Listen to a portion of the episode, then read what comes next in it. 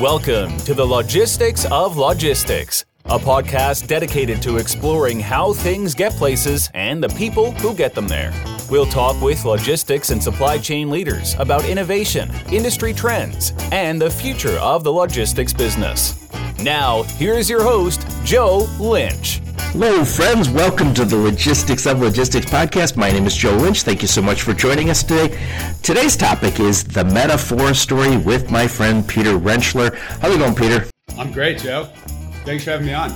Well, thank you so much for being out, Man, we talked years ago about you being in my podcast, and just we we delayed it, postponed it, and finally here we are. You've been so busy out there making the freight world faster, better, smarter that now you haven't come on my beloved podcast. So thank you for finally making it.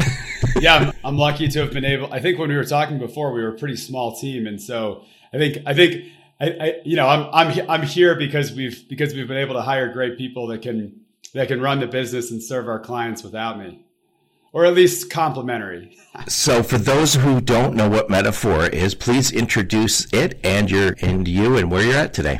Yeah, so so we are a strategy and technology consulting firm entirely focused on logistics, transportation, and supply chain.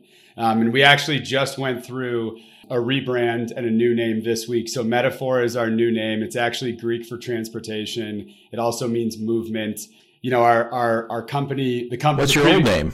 The previous company name was was Carrier Direct, and which which you know the original business model was kind of outsourced outsourced sales for regional trucking companies which Carrier Direct makes sense for that. Carrier Direct does not make sense for a kind of global transportation logistics and supply chain consultancy that that ultimately you know we, we tend to think of kind of four service offerings to the business. The first is typical growth strategy management consulting help us figure out how to get bigger. We've hit growth plateaus, lots of org design, process improvement, compensation programs, training. The second is tech strategy. Where's the business going in five years and, and what systems capabilities do you need to support that? The third is custom software development. We've built applications from scratch for companies like FedEx. We've built a TMS for, for FedEx. We've we've also built modular applications on top of existing platforms, like we've built a margin management tool for JB Hunt 360. And then the fourth is what we call it's actually a proprietary software software product of ours called Socket, which is an integration platform that has out of the box integrations to major uh, TMS providers. Think of it like like integrations as a service. And so you know, Carrier Direct doesn't really represent everything that we do. Right. We we built a great, nice brand name just from the work you're doing, and you guys have a big uh, big footprint. So, who do you guys serve? Who's your main customers? Yeah. So, you know, we tend to think of them as capacity providers. So, we do a lot of work with carriers, freight brokers, 3PLs. You know, kind of on the low end, maybe 100 million in revenue, all the way up to the multi-billion dollar publicly traded and private equity backed folks. Second customer, we, we uh, you know, second customer segment would be shippers, so retailers, manufacturers, distributors on their transportation strategy and the technology that they use accordingly. The third would be freight tech companies. So we've done work for Project 44 and Convey and TMW and, and others. And then and then the last would be private equity firms um, and, and investment banks and, and VCs, you know, making plays in the space you know, and, and, or looking to make sizable investments. Very nice, very nice. Well, I know you guys have grown like a weed, and I, I, we were talking about before we hit record. You guys talk to everybody in this business, and uh, I know um, I was just exchanging messages, or maybe it was. Uh, no, I just saw a LinkedIn update. You guys were down at the uh, down in Florida at the uh, Ben Gordon's event. Yep, at BGSA. Yeah. Very nice. Very nice. Yeah, I mean, I think around. Ben Ben does a great job with that event. I, I think it's one of my favorite and probably my favorite intimate event. You know, it's probably 250 to 300 attendees, invite only, mostly CEOs. And, you know, the great part is that the only private equity firms allowed are those that are coming as a part of the management team of the business that they're invested in. So, and you don't have the institutional investors beating up you know, writing down every word that you say if you're if you're publicly traded. So everybody gets to kind of, you know, let their hair down and let maybe, hair down yeah, maybe, maybe maybe have one more drink than you should, you know, and enjoy good company. And it's, I mean, it's incredibly well attended, and it was uh, it was a lot of fun to go to. Is it is it hard to get people to go down to Florida in uh, January? I mean, You know, and, it, and it's at the Breakers Hotel in Palm in Palm Beach, which is just beautiful and an institution in and of itself. And this is actually the first year I brought my wife, and and it's amazing. It's amazing how many others, you know, bring their spouses or significant others because we, we stayed through Sunday. I mean, it was yeah, it's easy to get down there and, and justify staying. Well, I know last I know last year um, I had been on, and he said last year he had to do a lot of it virtual, right? He did, yeah. They they moved it virtual in 2021. Yep. So before we get more into Metafora, formerly Carrier Direct, tell us a little bit about you, Peter. Where'd you grow up, and where'd you go to school? Give us some give us uh, some insights into you as a, a young person. Yeah, so I, you know, m- moved around a, a, a, fair amount as a kid, but consider myself to be from the Detroit suburbs of Michigan. You know, that's, that's where I spent kind of the majority of time, but had a couple stints in California and Chicago along the way. You know, I'm, I'm lucky. I, I have one younger sister who we get along incredibly well. i have got great relationships with my parents, which I'm super happy about. Was always kind of raised in a good family household, which I appreciate. Your dad's kind of well known in this area where I'm from. I'm in Michigan. Your dad's well known. He's uh, is he an advertising guy or something? Yeah, yeah, he's in advertising, and we do we do share. He's very well known. We do share the same name. He's he's had a great career with you know a bunch of different WPP agencies working on the Ford the Ford business. Yeah, so yeah, that was where I JW, knew the name. Yeah, JWT, JWT, and Y&R, and a few others, um, kind of all part of the WPP family. So, did you uh, play sports? You were in in the band. What did you do as a kid?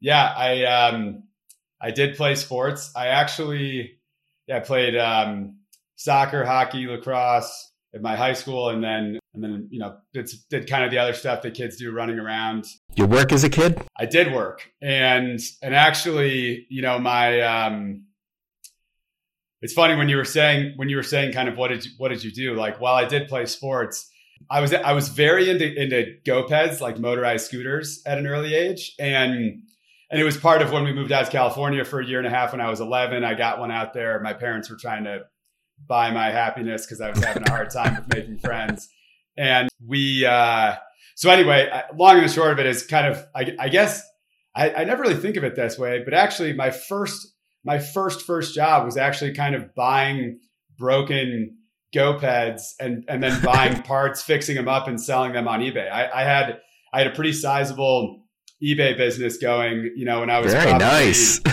when I was probably 13 years old, and then and then at around the same time, I had what I consider my first real job, which was I worked on the grounds crew for a school in the summers, and so. I was I started when I was 13 years old, which I probably shouldn't I, I, I won't say the name of the school,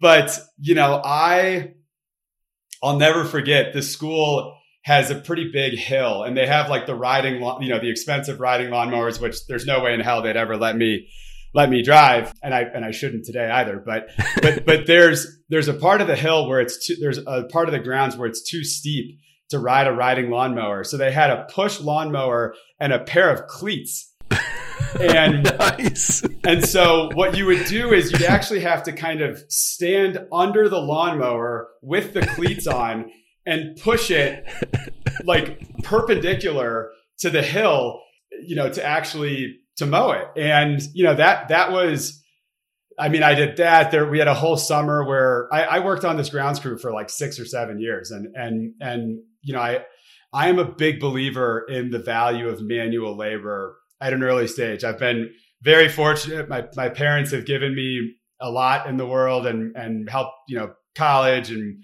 school and everything. And but I I, I look at at my friends and even I mean it's it's one of the things we look for when we hire is at some point in your life have you had some manual labor or service industry job because it's I mean it teaches you to respect and I I'm like I'm the guy who I I pick up whenever I see trash on the ground I pick it up because I was the guy that had to pick up that other right. people's trash for six months for six six or seven years of my life. Yeah, I think it's important, and I always say that the joke of it is is we all kind of do that as a kid, and then as you get as you get successful, you're like, "Well, I don't want my kids to go through all that." Well, yeah, you do. I think you have to. I think you know kids should drive crappy cars, and you know, I mean, it teaches you to appreciate things and right. and, and and respect you know, respect the alternatives. The other my the other thing I did after that was I I worked as a as a valet at. Did you ever go to Jack's on the on the water and like say Yeah, yeah, yeah. That's cool. So, so, but but what was interesting is they also they're also on the water. So I was like a dock boy slash valet. But I'm I'm not exaggerating. I I would work on Thursday, Friday, Saturday, Sunday because it was kind of it turned into a nightclub at night. It was open till 3 a.m. I would work from 11 a.m. to 3 a.m. for four days in a row. I made a ton of money, but I I mean I I learned you know I I really learned to appreciate work ethic. That's so. Is that Lake St. Clair? Yeah. Yep. Yeah. So I, I grew up. I went to. Uh, I worked down at a bar restaurant right there, uh, Marina, and Wyandotte, and man. Oh I know exactly. Yeah, yeah, and uh, yeah, you would know the name if I told you. But my dad's buddy owned it, and it and it burned down. I helped rebuild it, and then I worked at the party store, the marina, and the bar, which was a huge bar. And man, I always just used to say, "There's no drunk like coming off the boat when it's 98 degrees drunk." Those people come staggering off the uh, boat. Yeah. You're like third degree burns on your face. And you're like, first thing, I want a beer. You're like, yeah, yeah. Yeah, yeah. I'm not serving. It's a different, so true. different, different group then.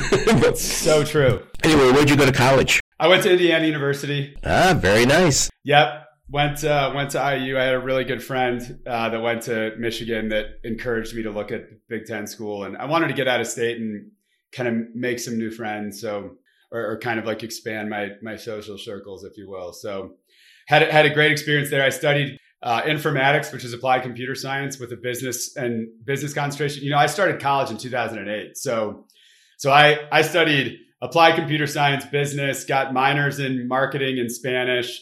And then I also had at least two jobs all throughout college. I worked at a sorority kitchen. I started an intramural lacrosse league, which was uh, kind of my, I'd say kind of my first maybe formal entrepreneurial endeavor. I started a, a, student newspaper, kind of like a like a um, like a student version of the Onion. I, I had a couple other jobs I, have probably pushed out of my memory at this point, but, but I, I, had a great experience. And so, what, what, was your first gig out of school? So I worked at Accenture, the strategy consultant. Oh wow, the, big consulting started firm. big. yeah, I I still can't believe I. So I actually stepped on some glass at a bar about a week before the career fair in October and I, I think I got the job because the partner that I met with for my on-campus interview felt bad that I was on crutches, and so he like recommended me for the. He, re- he, remembered you anyway. He remembered me, yeah, exactly. But nonetheless, so yeah, I was in the strategy consulting group at Accenture, which I had an incredible experience. Met, met a lot of met a lot of great people. Learned learned a lot. Learned a lot of things. Learned a lot about what to do well, but also you know, had some experiences that that ultimately kind of that left a bad taste in my mouth and have kind of shaped some of the company values and the way that I've thought about scaling and hiring and, and growing the team at, at Metafora and the way that we treat our customers too. Yeah, you know, I've worked. I worked uh, in automotive, and I, I worked uh, out of a program management office at Chrysler, which is now Stellantis. Sure. And I remember working with Accenture and Deloitte and all there's probably like 10 companies at any one time. So i worked with a lot very closely with a lot of them. And you know they're great the great groups of you know generally speaking great groups of people. But man they the expectations are really high. You need your customer to kind of support what you're doing. And it's expensive. It's very expensive. And then and i would say this is the challenge sometimes is you know you bring in you know the partner sells it and then hey here's, here's Junior. He's he's he, you'll talk to him every day. Well, where's the partner going? Well, back to the office, right? He's got to sell his next gig. So in a lot of ways, you're working with a lot of very young people, really, really smart young people who you know are going to do well. well, and, and and ultimately, like you know, I was billed as a banking industry expert three months out of college with, right. no, with no, training for right. for th- for three fifty an hour. I mean, and and and the whole thing you know, it, it, it bothered me that I, I, realized that we built these like beautiful strategies that were not grounded in reality. And so that's like, if you look at our, if you look at, um, if you look at our team today, it's folks like myself that are classically trained consultants that, that do know how to do the structured problem solving and, and the thorough analysis, but we partner it with people like you know, my colleagues Ryan Schreiber and Adam Perlmutter and and Robert Bain and and Lisa and, and like who who have spent 15 20 years in transportation right. and in logistics that know what it's like that's the difference though totally. is is industry specific like you guys only do one industry and Exactly. those guys are dragged from one industry to the next and as you said being called an expert i always remember working with an expert in automotive and i remember he said hey i think you know he said this at a meeting with all these execs hey i think we can just pull you know that launch forward three months. And all he knew was what his little area like Yeah, it was, totally. and it was such a ridiculous thing to say. Anybody who is in automotive kind of would be like what? And then you're like oh that's the blank guy you know from some consulting company. And you're like oh my goodness. Like he knows nothing about this industry. And uh, we're paying a lot. By the way the the one uh, infamous thing there was one of the consulting companies came in and it was uh, $800 an hour and it said for the partner and it said listed his what he'd be doing on the project. And one of the things was thought leader uh, no not thought leadership thoughtware. And we're all like circling it thoughtware. And somebody's like does that mean he thinks? Yeah. we're paying for it. Is, is, is it thoughtware? Is he thinking? And we're paying it we're like i think that should just be included with what we're getting here. I mean, you would think so, but it's funny. I mean, one of Ryan loves to tell this story about how one of our clients, you know, was like a you know billion dollar private equity backed, you know, freight brokerage 3PL, and they hired Bain. They paid Bain two million dollars to do a buy versus build analysis on on the on the on Right. on, T, on TMS, and you know. B- Bain, Bain recommended McLeod. And don't get me wrong, McLeod is a great Right. product for lower middle market and growing brokerages. But, but for a billion dollar business to suggest that it makes sense to buy an off the shelf TMS is so disconnected from reality. And, and, and, and so I, I think two million dollars is a nice payday for somebody well, it, it was, and, and by the you know, and by the way, it took them 300 slides to do it, which is what you're paying for. And, and so you know, and and you couple that with, I mean, a couple of the other things that just rubbed me the wrong way were, you know, I I had a partner. There was there was a situation where I corrected a partner in front of the client. He misquoted some data and was wrong, and and he like reamed me out after the meeting and said, "You never correct me in front of a customer." And I'm like, well. Sorry, like I did the analysis. i thought we were just people i'm sorry Well, you, yeah, like you, you quoted it wrong. I, I didn't want you to look dumb in front of the client. And he's like, never, never do that again. And like, I mean, that just seems asinine. At the end of the day, like our customers pay us to help them get better. And, and whatever means, like I, you know, we have a value, be cool, no ego. I mean, ultimately it's our clients. wait say that one- say, say that one more time what's one of motto? our values is, is one of our company values is be cool, no ego. well, I can't, I can't be cool. It's too late. That that ship has sailed for me. But and I kind of have an ego now. I mean, I think it's yeah. Well, you deserve. You're you're you're a personality. You have to have an ego. no. But the reality is, I mean, people you know people pay us to help their business get better. But at the end of the day, it's their business. So if they don't like Right. our ideas, that's their decision to make. And this is this is a problem we've had with some folks that have worked with us as we've gotten better at at recruiting and hiring for values and who we want to be as a business, which is like we want to work with people that are smart and care about helping our clients, but also aren't going to go sulk if our clients don't like their ideas. I mean, and, and, and at the end of the day, you know, it's our, it's our client's business and they're the ones who have to live with the decisions that they make. We're here at advisors to help them make the decisions,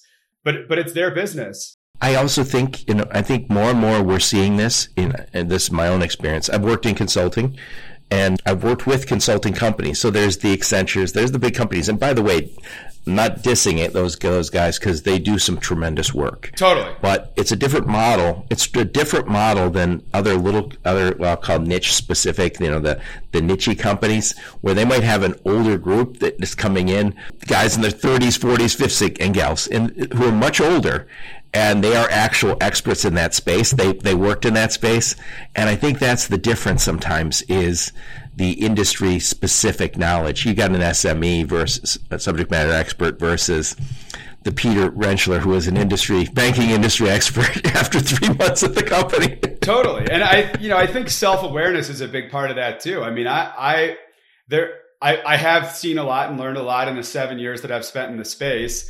And I also know that there are people on our team that have had different experiences. And I'm, I'm yes. a, you know, I'm a big believer that every, every individual is, is kind of a byproduct of the experiences that they have. And that, that's, that what, that's what influences your personality, how you show up and, and, and, and the, and sometimes even the thoughts and ideas that you have. And I, I'm a big believer in, in bringing in people with different backgrounds and putting them in a room and trying to solve problems and, yep. and, and being respectful and learning from each other's experience. And that's just, that's just not, I mean, uh, that's just not, that wasn't my experience at, at the, at the bigger firms that I worked with where it was, I mean, everyone was kind of focused on being the smartest person in the room. Right. Right. Versus like, I mean, I, I actually, I think one of the best things you can say to someone is, I don't have the answer to that. I don't, I don't know. However, I'm going to go find the answer and I'll come back to you within this time period. And then you follow through on it. You've just shown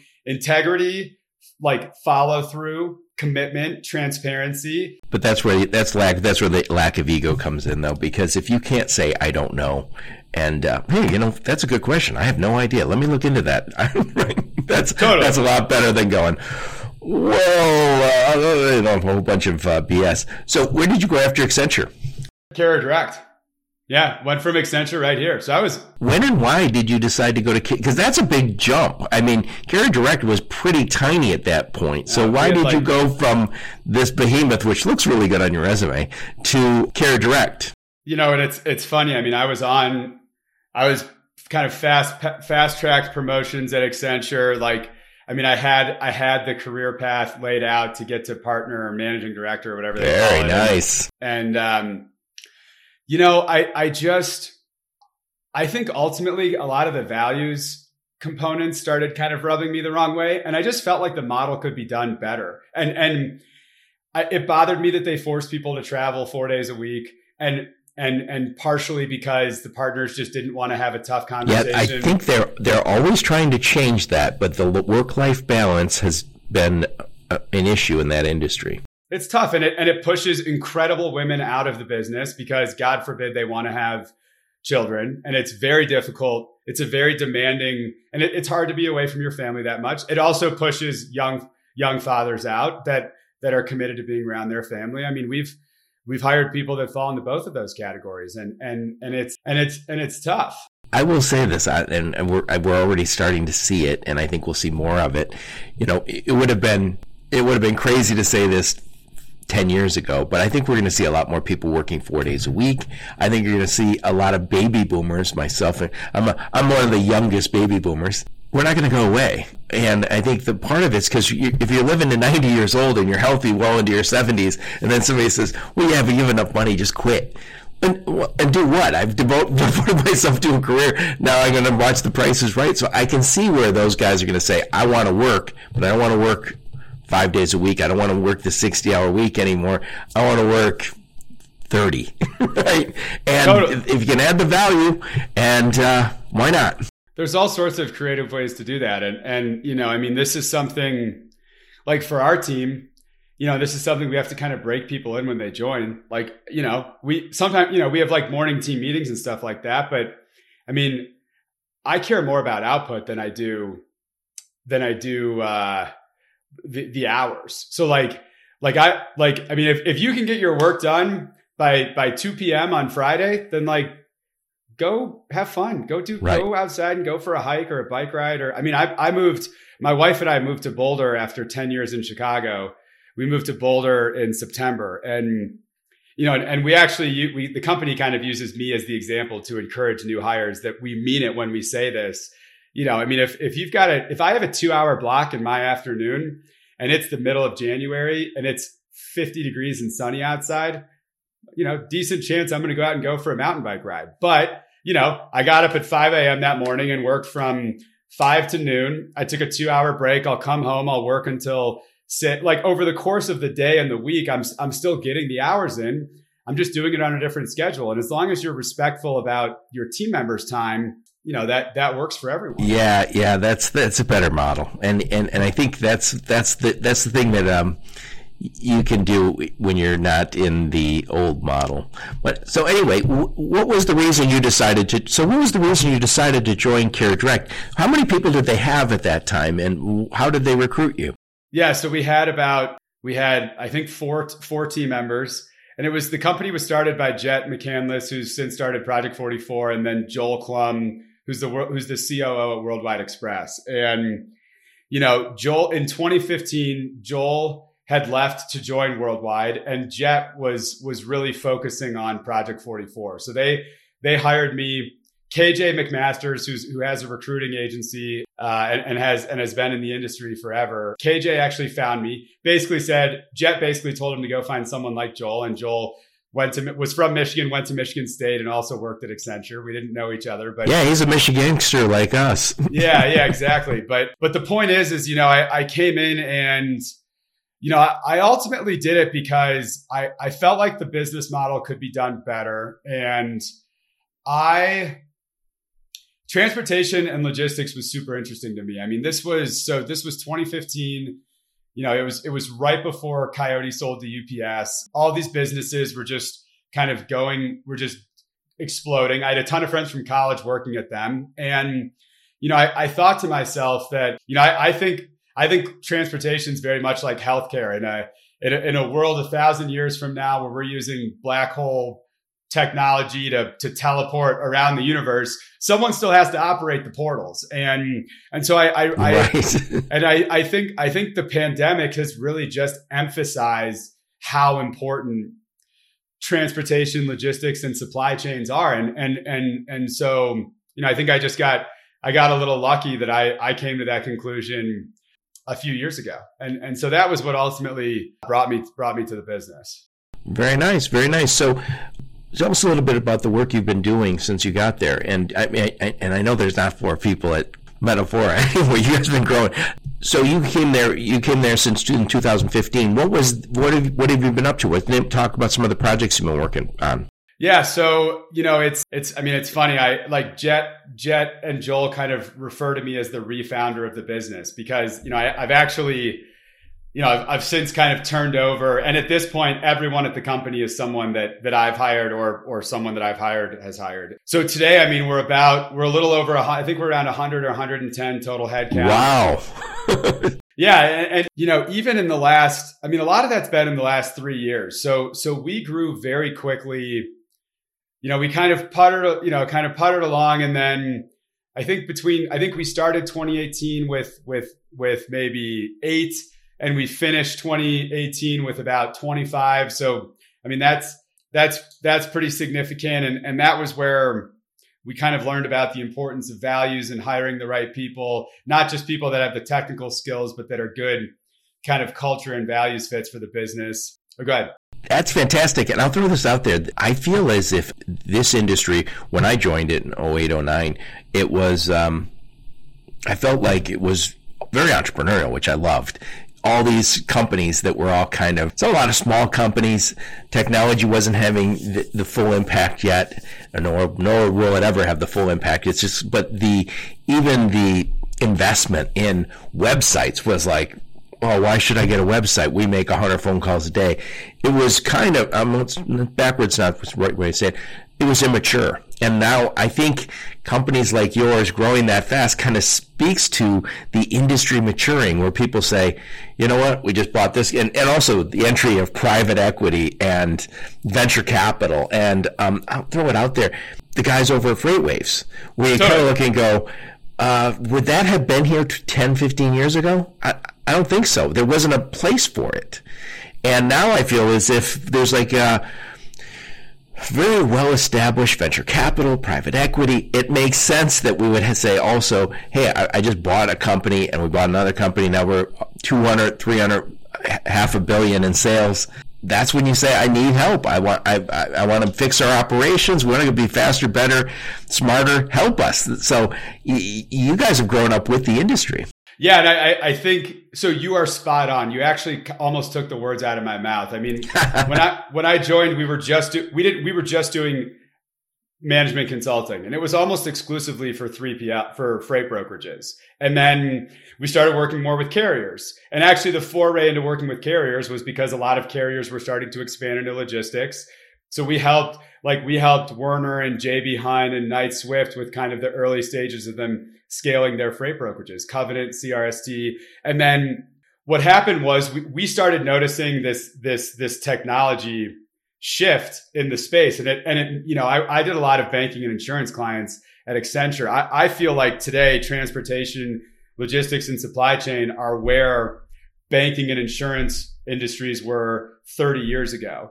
And, and we're, and, and there, you know, I, I still do think we're at the early stages of the transformation and evolution oh, yeah. of the industry. And, and and so, you know, so we started we started offering software development capabilities, and then we started software consulting capabilities, and and kind of our business and our capabilities has have expanded based on the market needs. And and I mean, you just talked about a company that that's private equity backed and has done multiple acquisitions. I mean, that's how we got into private equity work. Is a PE firm wanted to wanted to make a big investment. They wanted someone to do an industry due, due diligence on it and now we've turned it into a whole strategic offering of ours. And, and so, you know, it's, it's been kind of this evolution. And I, I, I think that all of that, there's a little bit of a chicken and the egg in the sense that a lot of that has been a tailwind for our business in the sense that like as as as industries change there's opportunities for consultancies like ours you know i, I also like to like to think that we have helped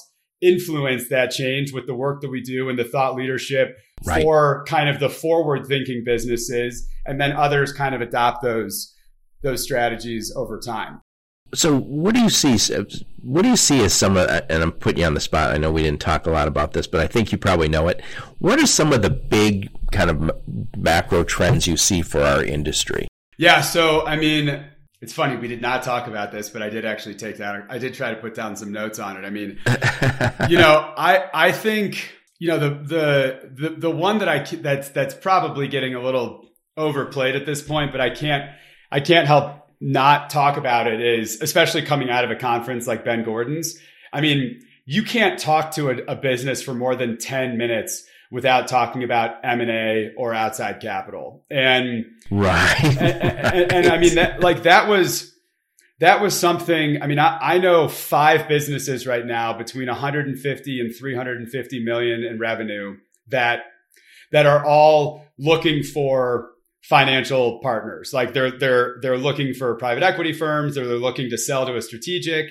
And of all all five of those businesses, I mean, none of them were doing more than maybe 50 to 75 million in revenue three or four years ago. So right. so what's happened is is kind of you saw this evolution in, in the in the brokerage space where like backhaulers spawned off Coyote and and Command and Echo and AFN, and then those businesses spawned off like Arrive Logistics and Molo and, so, and some of the other newer entrants, and then like what we're seeing is kind of like the next generation of leaders and businesses are scaling, and I think COVID has been a big accelerator for those businesses. Right.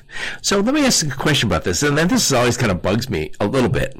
Uh, not the not the fact that people are you know private equities here. Uh, that's a good thing. Yeah. But I think what it's also done is it's raised expectations because now, like, if somebody says, "Hey, it, if there's a guy who lived down the street from you and says, yeah, I, I got a, I have a, a freight brokerage and uh, we do about twenty million in sales," you'd be like, dude's killing it. Good for you. and and that but now you're like 20 million. Well, you got to expand. You got to do this. You got to do that. That and, and by the way, I think what it's kind of it's not going to happen overnight, but I think you're going to see more of those kind of uh, that almost looks like a lifestyle business now.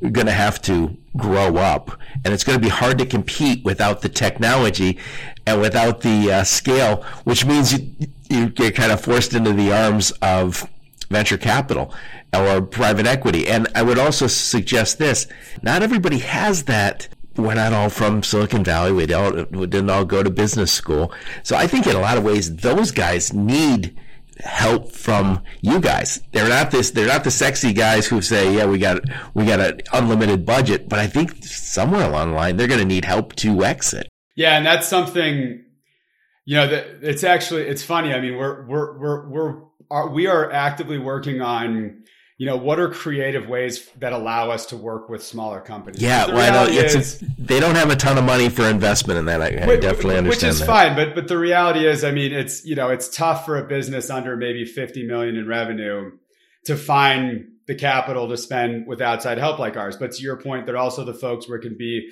the most impactful. And there are some things we're working on that you'll see come out over the next couple months that are basically around us trying to build kind of smaller out of the box projects where you might not, not you might not get as much kind of analysis or or thoughtware uh, as, with with the project, but at the same time, you know, it's it's smaller, bite sized. Hey, here's something that's like a little bit off the shelf, and, and we can configure it a little bit to your business. It'd be nice not, to have. It'd be nice if somebody this is he said, here's the path, dude. Follow this path. We can help you.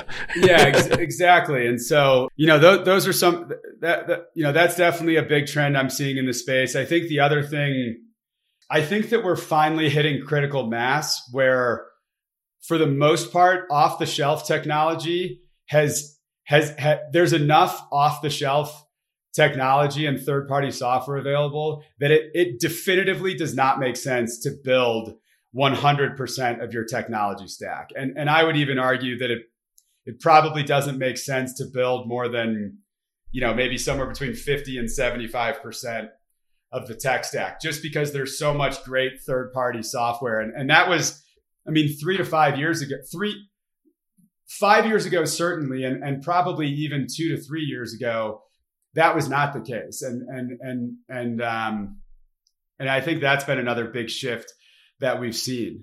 I, I, can tell you this. I, I, remember going through this my own looking when I was still at a third party logistics company. We are considering new software. And I won't mention the names, but remember, first off, we had used five different softwares over a sh- relatively short period of time. But I remember getting demos and going, God, this isn't very intuitive.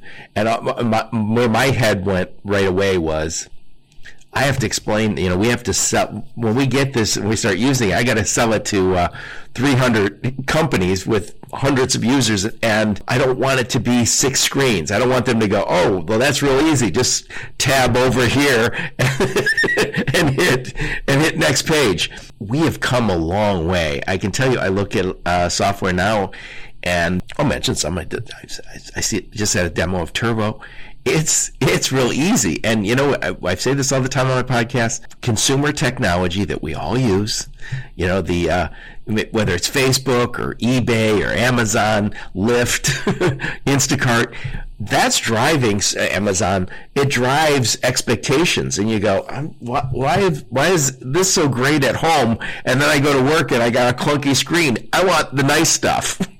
you know, this is. It's funny you say that because I mean, again, to, to, kind of how you're taking words out of my mouth. I mean, I think, I think in 2018 or 2019, we did a state of the industry, and one of the trends that we identified was about how consumer experience is driving B2B expectations. And I, I mean, I've, you know, I talk about some of the work that we do with with shippers, and we worked with a pretty sizable. We did some work with AbbVie, which is a, a sizable pharma uh, manufacturer, spinoff of Abbott Labs, and you know, I mean, I'll never forget this this cha- this supply chain exec is like says, I, I don't understand why I can order a dozen rolls of toilet paper from Amazon and know exactly where it is, and yet somehow our systems can't tell us where a ten million dollar shipment right. of pharmaceuticals are, and and and and I feel their pain, and so you know, as you think about what capacity providers need to provide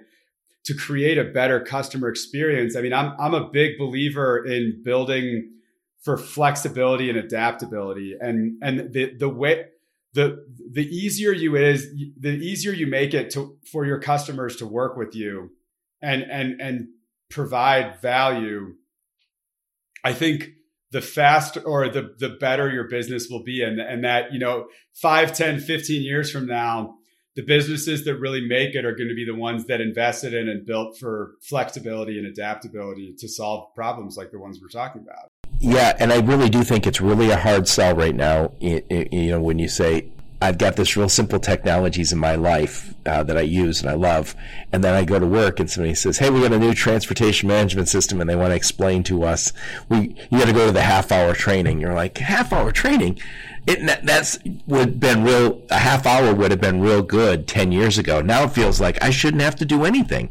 It should be so intuitive. It hooks up to my system pulls my information. All i have to do is hit approve. And the idea is now is the bar is just raised. And again i think consumer tech has done that for us yeah so i totally agree so I know I'm going to lose you at the top of the hour. I have a few more questions. So you guys have grown very rapidly, you know, from four people when you started in 2000. What'd you say? 15. 15? 14? Yeah. 2015. And then, uh, so you've grown like a weed. What are some of the growing pains? What are some of the turning points that you hit? Like those inflection points where you go, oh boy, that, that was, that was a, either a big bite or maybe a, a kick in the shins that you didn't expect. yeah. I mean, I, t- I talked about all the growth in 2018. You know, I think we tripled the, the headcount size and we had we had well it was you know it was 8 to 25 right so smaller numbers at the time that's but, still a lot totally and and and, and I, i'm a young i mean i was a young ceo and a young leader and and and i'll never forget within like one week we had two or we had we had three team members quit and all kind of out of the blue unexpected i had a town hall basically stood in front of the company and said something's not working and i'm here to find out what it is. And let's let's have an open dialogue about it. And it turned out you know people felt like they were they were just people working on projects and not a part of a company. Like i hadn't and and my shortcomings were i hadn't defined a vision for the business. I hadn't defined company values and a shared operating model for us to work on. Which, you know, we by were, the way feels very unnecessary when you're small. When you're at that time and scaling quickly and you're and by the way, we were winning huge accounts. I mean, we were we were working with FedEx, GE and JB Hunt at the time. And and so the point is is you know, I I realized that that that that that that how I think about my job had to change during that time too and and and we we kind of have have undergone a bit of a cultural revolution in that in the last three or four years as a result. And so, you know, really hard, but also a really, really well worked. it worked. Yeah, it did work. and I mean, you know, and the and the other one, and my my favorite book is The Hard Thing About Hard Things. I think it's by it's either Ben Horowitz or Marc Andreessen, one of those. Oh, nice. And um, so the second half of 2019, I turned over the entire leadership team, like five people, like four or five people in six months that were i mean every everyone was either moved out of the business or moved into a completely different role. And you know i i, I had realized it, it, was one of the hardest things i've ever had to do but i realized that we had people that were great to help us grow but couldn't help us bring stability. And and so you know i, I think that that's that was another kind of hard thing you know, and then and then maybe the last one. I mean, COVID was tough. Like co- we joke about how oh, COVID, yeah. the pan, you know, as a discretionary spend services business, you know, we had a lot of customers stop projects, put things on hold. Well, nobody knew us. what to nobody knew what to do right away. So I think the first thought was, "Hey, this could be the end of the world. Let's cut budgets." Right? well, totally. And so, I mean, you know, we we had to do we ended up having to lay off about six people, and we we did end up offering all you know all of them their jobs back within a few months because we needed the help again. But you know, eh, we didn't feel we, good. no, and and we all and and most of them had found other jobs, and we hired back anyway. But the point is, is like we we refer to the pandemic as the most fun I never want to have again because because I, I, I really do think that it forced our business to be better. And I'll never forget. I'm in a poker group with some other CEOs, not, not in the industry, just other other folks that I know, and there was one guy who sold his company like mid February, right before COVID. And we're sitting there a week or two into the shutdowns and like the half of us are operating still and the other half had, had exited their businesses. And the guy who just sold his business said, I know that you, I know that right now it seems like you have this insurmountable problem in front of you, but like you will come out of the pandemic with stronger teams and more resilient businesses because it will force you to get better. And, and I 100% believe that that's how that was the effect that COVID had on us. Right. I love what you said there. So was that book again, The Hard Thing About Doing Hard Things? The, the hard thing about hard things. The, yeah. One of the things I've been kind of reminding myself of lately is this idea of you got to get comfortable being uncomfortable, whether that means physically or conversations. You know, I've, I've, I've heard somebody say also, and I'm sure this is, this is kind of part of what you're doing is a lot of uncomfortable situations where you have to let somebody go, where you have to say, I have to re-examine myself and I have to grow up. I have to change my leadership team. All of these are super hard things that you had to do. You know what's easier? Not doing it. right? Well, however, so so one of my one of my favorite quotes from that from that book is every time you do the the easy wrong thing, you get a little bit more cowardly. And every yes. time every time you do the hard right thing, you get a little bit more courageous. So any anytime I'm going into a situation like that, I literally remind myself, like I play a highlight reel in my mind of something that was really hard that I didn't want to do, but I knew it was the right thing. And then all of the good things that did eventually come out of that. It's it's hard. Yeah, that, that, that is absolutely necessary, and I think we need to do that to ourselves physically. You have to push yourself, as you said, getting out on that mountain bike when you don't want to, and getting getting to the gym when you don't want to, having that salad when you don't want to. All of us want to jump to comfort, and during COVID, it was easy to jump into that. Oh, I'll just go to a blanket and watch TV. Wrong. You got to get out and go for that that long walk. And with Peter, I know I'm going to lose you, so before you go what I'll do is I'll put a link to Metafora, formerly Carrier Direct, in the show notes, and everyone can link to you there or connect with you there. I'll also put a link to your LinkedIn profile and any other links that uh, you guys give me. But tell us again, who do you guys serve and what do you do for those customers? Yeah, so we're, you know, customer base are carriers, freight brokers, 3PLs, forwarders, capacity providers. We work with shippers, we work with private equity firms and investment banks and financial sponsors. And then we also work with freight tech companies. And I, you know, I, I like to summarize it by saying that, you know, we're, we're in the business of helping other people do great things. We're in the business of helping drive change. If, if there's something in your business that, that you want to do differently, if it's, if you want to grow, if you want to, if you want to change the way you do compensation, if you think that you could um, run your sales process better, or if there's new technology that you, that you want to invest in, but you're not sure how to go about doing it, we we love to have those conversations and we don't bill like accountants. We love to jump on the phone with someone for two hours and if we can solve their problem and give them the advice that they need in two hours they don't need our help. You know it's it's it's generally project based work and we have some other offerings but but the point is is like we love talking to people in the space. We're constantly talking to others and and we'd just be happy to talk through and and see if we can help. And if if we can't then chances are we know someone that can.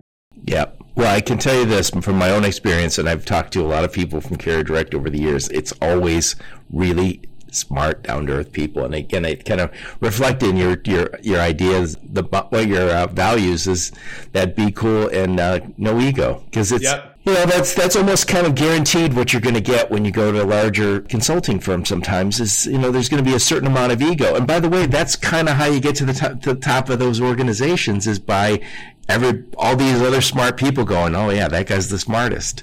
Totally. And I don't think that's uh, necessarily a recipe for success when you're trying to make big changes. I agree entirely. Anyway, Peter, thank you so much. I'm glad we finally got a chance to do this interview. I appreciate making the time. Me too. It was it was definitely worth the wait. I appreciate the time. I love what you're doing, and um, thanks thank for having me on.